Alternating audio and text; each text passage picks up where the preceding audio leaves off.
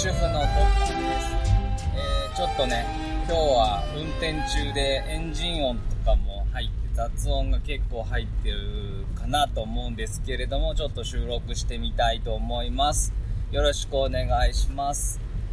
えっとね、今僕は長野県にいます。えー、長野県は僕の出身地で、えー、僕が夏の間、えー、細々とやってるカフェとかがある、まあ今年コロナで休んだんですけれども、えー、2020年ね、今10月8日ですけれども、帰ってきてます。普段は、まあ、妻と一緒に奈良、奈良県でアパート借りて住んではいるんですが、僕は2拠点生活をしているので、長野県にもちょくちょくいます。で、今は長野県にちょうど帰ってきてるタイミンです。で、今回ね、まあ、用事があって帰ってきたんですよ、短期間。何用事があったかというとですね、車を、えー、変えました。はい。僕はあの、住所とか、あ、じゃあちょっと今日住所の話しようかな。えー、っとね、住んでるとこね、住んでるとこって皆さん、まあ、ね、住所不定の人ってあんま、これ聞いてる人で住所不定の人いないと思うんですけれども、あの住所って大事ですよねっていう話 最初ちょっとしましょうかね。あの今回、今回というかね、僕はまあ2拠点生活を送ってるので、住所とか、どっちかにあるしかないわけじゃないですか。えー、関西と、えー、甲信越、両方、えー、に住所があるっていうわけじゃもちろんないですよね。人間一人だからどっちかに住所があるわけじゃないですか。これね、あの、二拠点生活なんか憧れてるみたいな人も、もしかしたらいるかもしれないですよね。うん、だけど、えっ、ー、と、不便なところもやっぱりあって、楽しいですけどね。楽しいんですけど、二拠点生活。だけど、あの、役所系はやっぱりめんどくさいんですよね、すごく。あと、病院とかね。僕は、だから、将来的には、うんと、長野県で暮らしたいっていう気持ち、拠点を長野県にしたいって気持ちがね、今は強くて、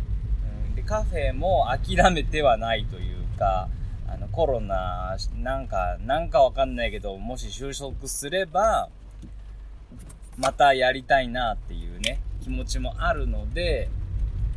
と、住所とか僕一切合切を全部長野県なんですよ。はい。で、あの、通ってる病院、僕は障害があるので足にね、えっ、ー、と、なんだろう、手術した病院でずっとね、え、リハビリもして、え、その後の経過観察の通院もしているので、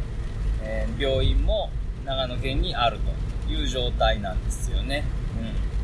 だから、こう、転送届で奈良に書類はある程度来てはいるものの、なんか、役所でどうしても必要なことがあれば、長野県に戻ってこなきゃいけないというね、そういう不便さもちょっとあるかなと思います。でね、えー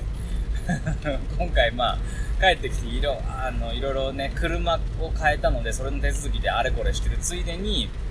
あのー、マイナンバー作ったりとかもしてね、うん。まあ、事前に申し込みは書類とかでやっといて、みたいな感じで、役所に1回だけ行ってすぐ作れたんですけれども、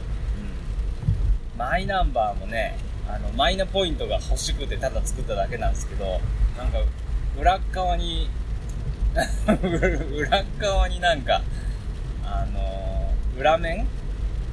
数字もいっぱい書いてあるんですね、あれ。個人番号みたいなやつがもう書いてあって、なんか薄いフィルムみたいなやつで、こう、ただ隠れるけど、カード剥き出しにしたら番号そのまま書いてあるみたいな、なんか、え、なんかこう、情報が 情報が 情報を守るっていうことに関してすごく、なんだろう、甘いというか、脆弱さを感じましたけれどね。これ落としたら俺 落としたら、ね、物理的に落としたらこれ、いろんな人に番号を分かられまくるな、みたいな感じだなっていう。顔写真もついてるし、みたいな。これ、今時、令和のこの、何、情報、情、情報の感じじゃねえなっていう感じすごいしましたけどね。はい。っていう感じでね、まあ、まあいろいろやったりしたんですけど、あの、今回ね、まあ、車関係でびっくりしたことがあって、書類関係でね、あの、役所とか、まあいろいろ言って、僕はあの、障害者の手何手帳の関係とかもあって、そっちの、えー、申請とかもね、車の税金を免除してもらうっていうのに一応僕、あの、障害があって、その、うん、免除になってるんですよ。えっと、障害によっては免除にならない障害もあるんですよ。この辺はね、すごい難しいんで、まあ、興味ある人はね、あの、調べてもらうのがいいと思うんですけれども、僕の障害は、えっと、車の減免申請が一応できる。通るかどうかは別ですよ。通るかどうかは別だけれども、うんと、申請は一応できるんですよ。で、今までも一応減免申請は通ってきたんです。で、今回またあの切り替えなんで、えー、また申請し直しになるんで、え、ー、と、また通るかどうかっていうのはわからないですけれども、ここがね、ちょっと怖いとこなんですよね、すごい。あの、障害者関係のやつって、やっぱ国の政策というか国の税金系なんで、あの、国が締め付けきつくなったら、なんか対象外になっちゃうんですよね。うん、だから僕の知り合いとかでも、例えば車椅子、ね、車椅子ってすげえ高いんですよ。何十万もするから、それの補助がね、急に降りなくなったりとか、うん、申請がすごい厳しくなったりか、うん、そういう風でね、苦労、お金に苦労してる人とかもやっぱいますんでね、はい、こういうのはちょっとね、ドキドキものなんですけれども、まあ、今回もね、その、車の減免申請とかを、えー、したりとか、えー、役所でいろいろ手続き取ってなんかこう、ほら、印鑑証明とかさ、印鑑証明とかもね、あれ面倒ですよね。印鑑っていう文化もね、面倒なのに、印鑑のその証明みたいなやつもね、自分の、えー、現住所のある自治体で取らなきゃいけないみたいな。印鑑証明がないと手続きができないとか、だから本当に住所不定の人って、本当に車とかも買えないし、なんか、あの、いろんな手続き何にもできないってことですよね、住所不定って。うん、大変だなと思って。住所があるっていうのはすごい、まず、なんだろう、最低限度の生活をするにあたって本当に必要なことだなって、大人になってね、ようやく知りましたけど、学生の頃なんか本当に知らなかったですよね。住所不定なことの不便さみたいなやつ知らなかったなって、あの、思いますけど、すいませんね、話はあっちこっち行って今ちょっと運転しながらだから、あの、運転に結構集中してるから、あの、喋りがもう適当ですけれども、すいませんね。今日雑談と思って聞いてください。ああはい。えー、でね、えー、住所でちょっと困ったことが今回起きて、1個だけね。基本的には、うん、いろんな手続き滞りなく済んだんですけれども、最後の最後に1点だけね、あの、車関係で面倒なことが起きちゃって、それが何かというとですね、えっ、ー、と、前の車を廃車にして新しい車にするんですけれども、えーまあ、あんま細かいこと言ってもね、皆さん興味ないし、つ、ちょっとついて怒れないかもしれないので、簡単に言うと、えっと、廃車届をするときにディーラーさんがね、えー、やってくれるんですけど、その番号、なんていうその、前の車の車検証っていうやつの、僕の書いてあった住所の番地がね、なんか手違いで、えー、1文字だけ番地が違ってたんですよ。うんえー、具体的に言えば、例えば何、何々県何々と、何々何々みたいなやつで、最後に番地が、えっ、ー、と、例えば、5、5、5、5とかで出るとするじゃないですか。うん、5、5、5番地の1みたいな。だけど、僕の車車検証が、なんか、手違いでね、間違ってて、えっ、ー、と、556の1みたいな。1文字だけ間違ってたんですよね。うんで、そのまま気づかないで僕、車検証を見てたんですけど、一文字間違ってたから、なんかね、会社ができないみたいな。うん、その556の1に、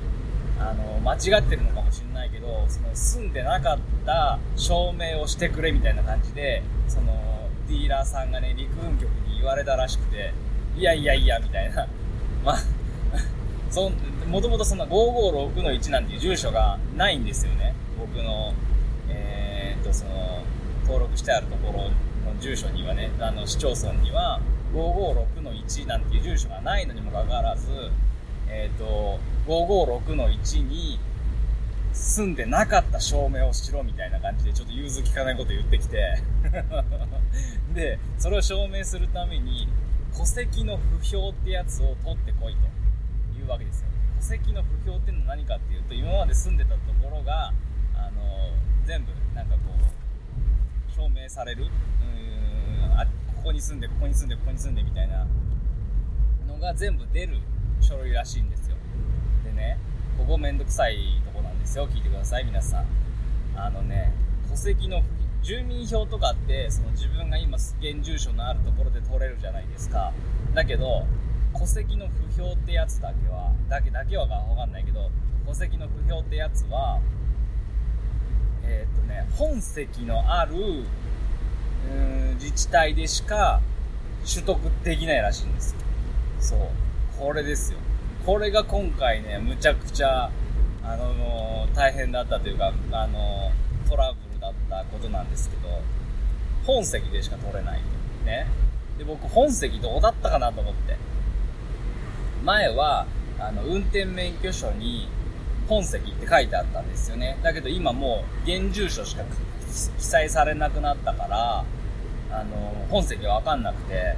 で、役場とか役所に問い合わせても、その口頭では教えてくれないと。で、しょうがないから。ら、あの、僕がちっちゃい頃から住んでた実家の方、実家にもともと本籍あったはずなんで、えっ、ー、と、実家のある自治体にまず行ったんですよ。そしたら、えっ、ー、とね、戸籍の不評あのー、本籍があるかどうかを調べてくれって言いに行ったんですよね。だけど、それは、え、口頭ではお伝えできないと。うんと、なんだ、住、え、なんだっけ、住民票取って本籍位置が記載されてる住民票みたいな。うん。住民票もなんか、本籍地記載されるパターン、されないパターンと選べるみたいで、本籍地が、え、記載されてるのをと取らないと、わからないと。だから要はお金かかるってことなんですよ。金欲しいってことなんですよね、多分。わかんないけど。200円だからかかりますからね、住民票を取るのに。それを取ってくれと。だけど、えー、まあ、もし戸籍の票を取れたとしても、えー、ここに昔住んでた時点までの不評しか出ませんみたいなこと言われて、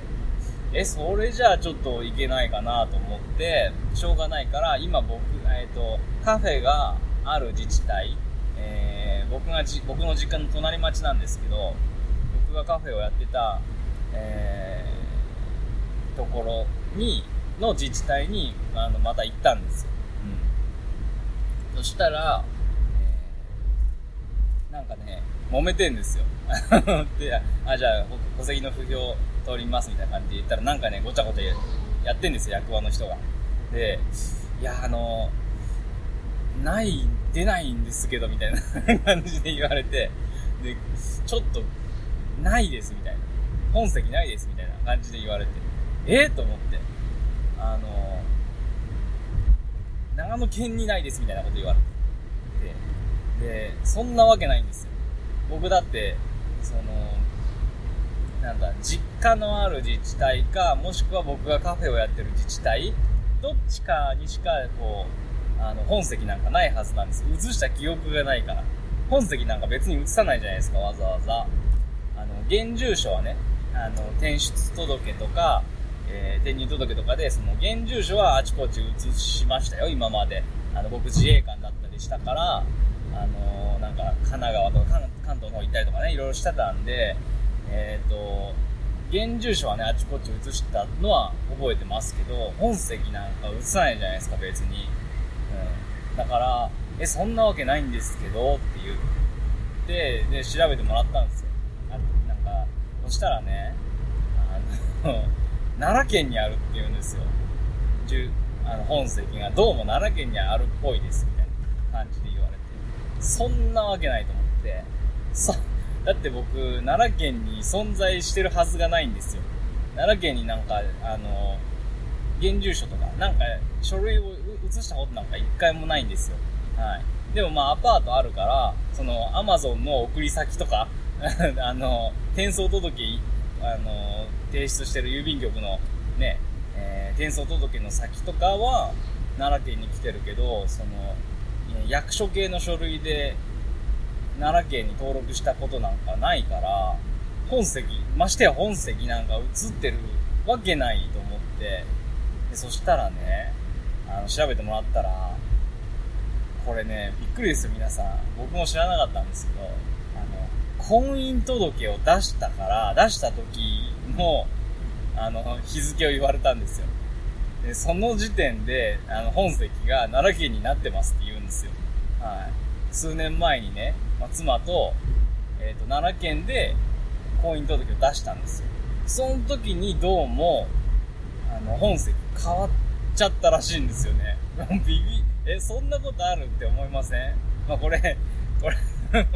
え、いや、まあね、びっくりしたよ。本籍って婚姻届で変わるの？みたいな。なんか、あのー、全くそんな記憶がなくて、説、その説明を受けた記憶もなくて、なんか、どうもね、まあ、妻と僕の戸籍が独身時代あるわけじゃないですか。で、結婚したら、その、二人の戸籍みたいな感じになるらしいんですよ。なんか役所の人の説明によると。で、婚姻届出したところで、うんと、出したところで、出した時点で、そっちで新しく戸籍がなんか、あの、本籍地として登録されてますみたいな感じで言われて、ええーってなって、で、妻にもその後電話したんですけど、え、そんなの聞いたっけみたいな。だから、まあ僕ら浮かれてたんですかね。なんか結婚した時に、その説明あったんかもしれないんですけど、記憶なくて、あ、本籍地移動するのねって思った記憶も一切なかったから、すごいびっくりしましたね。はい。だから皆さん、あの、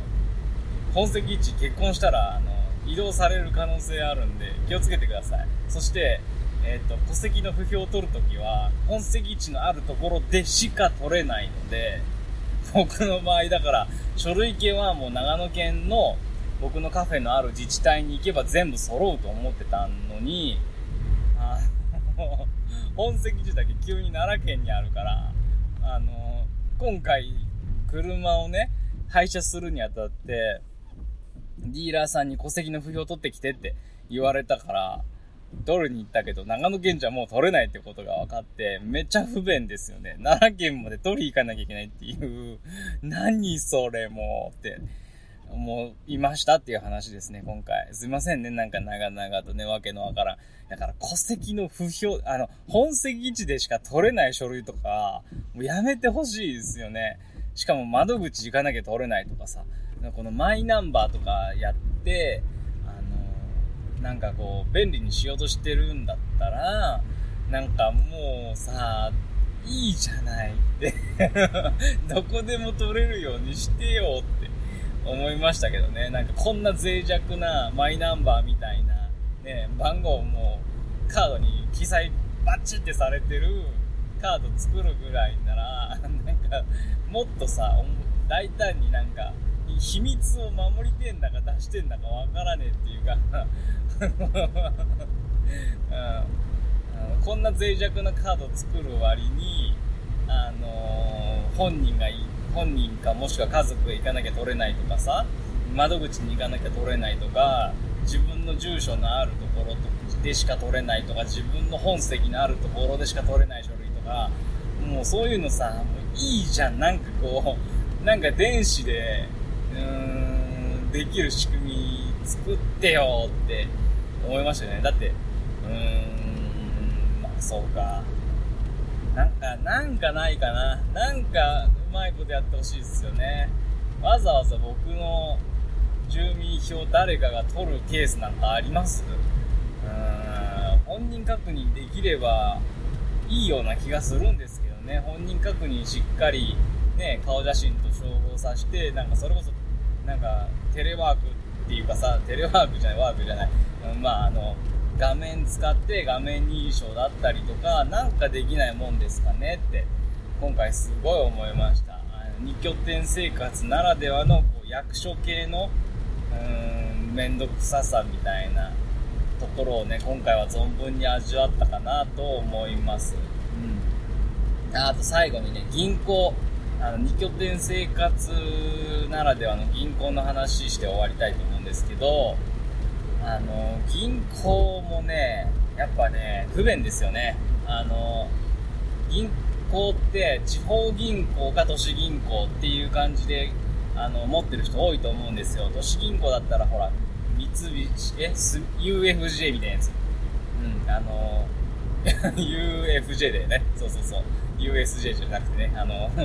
かまいたちの漫才みたいになってますけど、えっと、U、UFJ ね。UFJ 銀行とかさ、三井住友とかさ、なんかそういうこう都市銀行系か、あと地方にいる人は例えば、えっ、ー、と、僕だったら長野県に住んでるから長野銀行とかなんですよ。とか長野県はね、82銀行っていうのがありますけど、あの数字系の銀行って全国にありますよね。うん、僕、九州住んでた時18銀行でしたけどね。はい。で僕の実家の方な82だよって言ったら、数字おーって言われましたけどね。はい。あちこ、なんかいろいろありますよね。16銀行とか、えっ、ー、と、え、ー、と、香川とかだと114、114銀行とかだったりね、数字系の銀行ってなぜかいっぱいありますよね。そう、だ,、えー、だからそういう都市、違う違う、地方銀行系とかね、いろいろあるじゃないですか。でね、僕は長野銀行と82銀行に口座を持ってはいるんですよね。で、それでなんかクレジットカードの支払いとかそういうのやってたんですけど、今ね、まあ、全国で、えー、コンビニでね、引き落としとかいろいろできるようにはなりましたけれどもね。だけど、えっ、ー、と、今回不便だなと思ったのが、僕が使ってる長野銀行という銀行のクレジットカードの読み取りが甘くなったんですよ。ね、カードだからやっぱり物理的に時期がこう消耗したりちょっと傷がついたのかなんかわかんないけど、えっ、ー、と、コンビニ、奈良県で長野銀行の、えっ、ー、と、クレジットカードじゃなくて、えーと、キャッシュカードを、えー、コンビニ ATM に入れてもね、反応しないことが多くなってきたんですよ。これめっちゃ不便じゃないですか。長野銀行の支店がないから、もちろん、奈良県には。だから、あのー、カードの交換とかもできないじゃないですか。こういうのが不便だなと思いました。全国で一応ね、コンビニでできるとはいえ、無料とかでできるとはいえ、窓口がないいうのは、この辺がすごい不便だなと僕は感じました。で、現住所が、えー、長野県なので、なんか郵送とかでやろうと思っても、あの、こういうクレジットカード系って、えっ、ー、と、転送不要の、えー、ところが多いんですよ。あの、転送不要っていうのは、本人が受け取らないといけない。うん、あの、ちゃんと、何送られてきた時に、本人が受け、いないといけないタイプの、え、ー、と、郵送ってあるじゃないですか。銀行のカード系が多いですけど、だから僕が、長野県にいる時じゃないと受け取れないみたいな感じなんで、奈良県で手続きがちょっとできないというね、感じなんですよね。この辺不便ですよね。だから、えー、っと、今回ね、帰ってきたついでに、長野銀行の、えー、キャッシュカードを新しくするっていうこともやったんですが、これもね、あの、現住所を変えてないと受け取れないから、わざわざネットで、えー、と、現住所変えたいっていう手続きをしてね、えー、郵送で送られてきて、郵送で書いて、あの、長野銀行の登録先を奈良県に変えといたんですよね。だからこれで、えー、受け取れる。うん。あの、キャッシュカード変えてくださいって言って、長野銀行の窓口に行っても、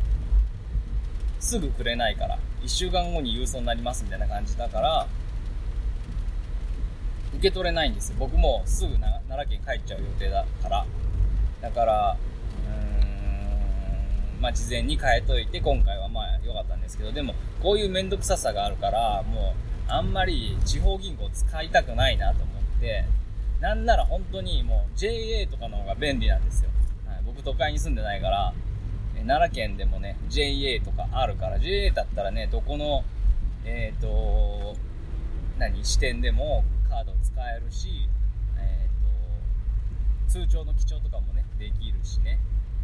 JA だと。あと、えっ、と、ゆうちょとかもそうですよね。うん。そういう方がまだ便利かな。地方銀行よりはっていう感じですね。で、そういうのが煩わしいから、僕あの、クレジットカードとかの支払い先とかを全部長野銀行に、地方銀行にしてたんですけど、この度ね、もう変えました。うん。ジャパンネット銀行にしました。はい。あの、もうこれはね、あの、時代的にもね、うん、ネット銀行だいうことで、まあ何でもやってみなきゃわかんないんで、ネット銀行を作ったんですよ。うん、で、楽天にしようか、えっ、ー、と、ジャパンネット銀行にしようか迷ったんですが、僕はあの、と、家の Wi-Fi っていうかね、光回線とか、その、携帯代とか、スマホ代、えー、こういうのを全部ね、えー、今、Y モバイルとかにしてるんですよ。Y モバイルにして、えっ、ー、と、家の Wi-Fi のね、はソフトバンク光みたいなのにしてるんですよ。だからグレグループ系列だからちょっと割引があったりするから、えその関係を活かしてですね、ジャパンネット銀行は、え Yahoo ヤフーなんですよ。うん、ソフトバンク系列なんですよね。だから、うんと、もうなんかグループで統一しようと。その方がなんか色々得もあるんじゃないかと予想してですね、えー、ジャパンネット銀行の口座を作ったんですよね。で、え、引き落とし先、うん、クレジットカード、主に使ってるクレジットカードの引き落とし先も、ジャパンネット銀行からにしたんで、今後はもう長野銀行の呪縛にとらわれなくて済むかなというね、えー、安心感を今持ってます。はい。もう地方銀行はね、うんざりなんで。あの、ジャパンネット銀行とか、まあね、ネット銀行系はもともと支店なんかないから、もう書類とかで、えー、手続きできる、なんだろう、仕組みがやっぱりできてるはずなんで、まあわかんないですけどね、まだ、あの、使、あの作ったばっかりだから。うん、だけど、うん、地方銀行よりは便利だろうって思ってね。都市銀行も不便なんですよね。地方行くとないから。だから、あの、例えば奈良県の僕の住んでるところは、奈良市とかの都会じゃないから、なんか振込先を UFJ 行ってくれとか、みずほ銀行行ってくれとか言われると、ねえよ、そんな視点って 感じになるんですよね。うん。だから、そう困るから、地方銀行も都市銀行もめっちゃ不便っていうことをね、今回、えー、最後にちょっと言いたかったっていうね、えー、ことですかね。はい。えー、今回じゃあこのぐらいにしておきますか。ちょっとね、雨降ってる中、運転しながらの収録なんで、えー、聞きづらかったと思いますけれども、最後まで聞いていただいて、ありがとうございました。また、またね、喋りたいと思います。あの、運転しながらね、えー、あの、もし、そう、あのー、あんまり聞きづらくなければまたね、収録したいと思います。はい、ありがとうございました。